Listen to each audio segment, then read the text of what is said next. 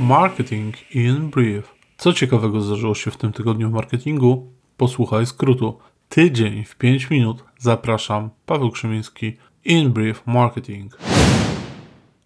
Szanowni Państwo, mam dla Państwa czwarte już podsumowanie tygodnia, łącznie 11 gorących jak upalne lato newsów, które pozwolą Wam wdrożyć innowacje w marketingu. Przedstawione w podcaście konkluzje nie mają charakteru parady biznesowej. Stało się. Instagram zmienia posty wideo w popularne Reelsy. To krok w stronę TikTokizacji platformy.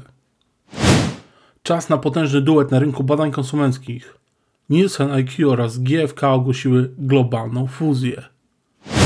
Czy Snapchat staje się na plus? W komunikatorze pojawi się usługa płatnej subskrypcji Snapchat Plus. Na starcie nie wnosi zbyt wiele. Ekskluzywne ikonki, odznaki i lepsza analityka.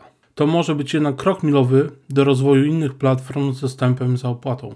Czy TikTok wyłożył się w Wielkiej Brytanii? ByteDance rezygnuje z planów związanych z live streamingiem e-commerce w Europie i na rynku amerykańskim. Wnioski?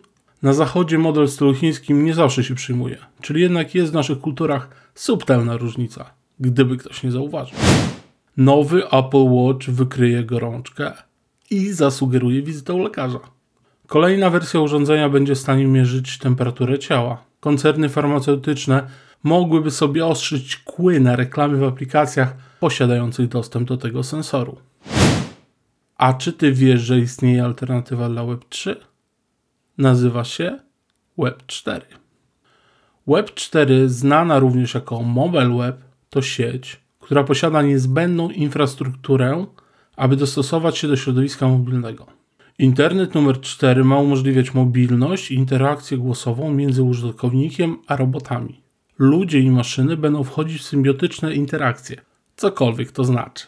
Warto wzmiankować, że Jack Dorsey zapowiedział w czerwcu stworzenie Web 5, otwartej platformy dla deweloperów skupionej na zdecentralizowanych finansach i bitcoinie. Użytkownicy mają mieć pełną kontrolę nad własnymi danymi. Grupy Facebooka przejdą istotny lifting. Ich interfejs ma mocno przypominać ten znany użytkownikom Discord. Tak jak na Discord czy na Slacku, użytkownicy będą mogli przypinać wybrane grupy u góry paska. Pojawią się też kanały, w tym audio, wspierające komunikację.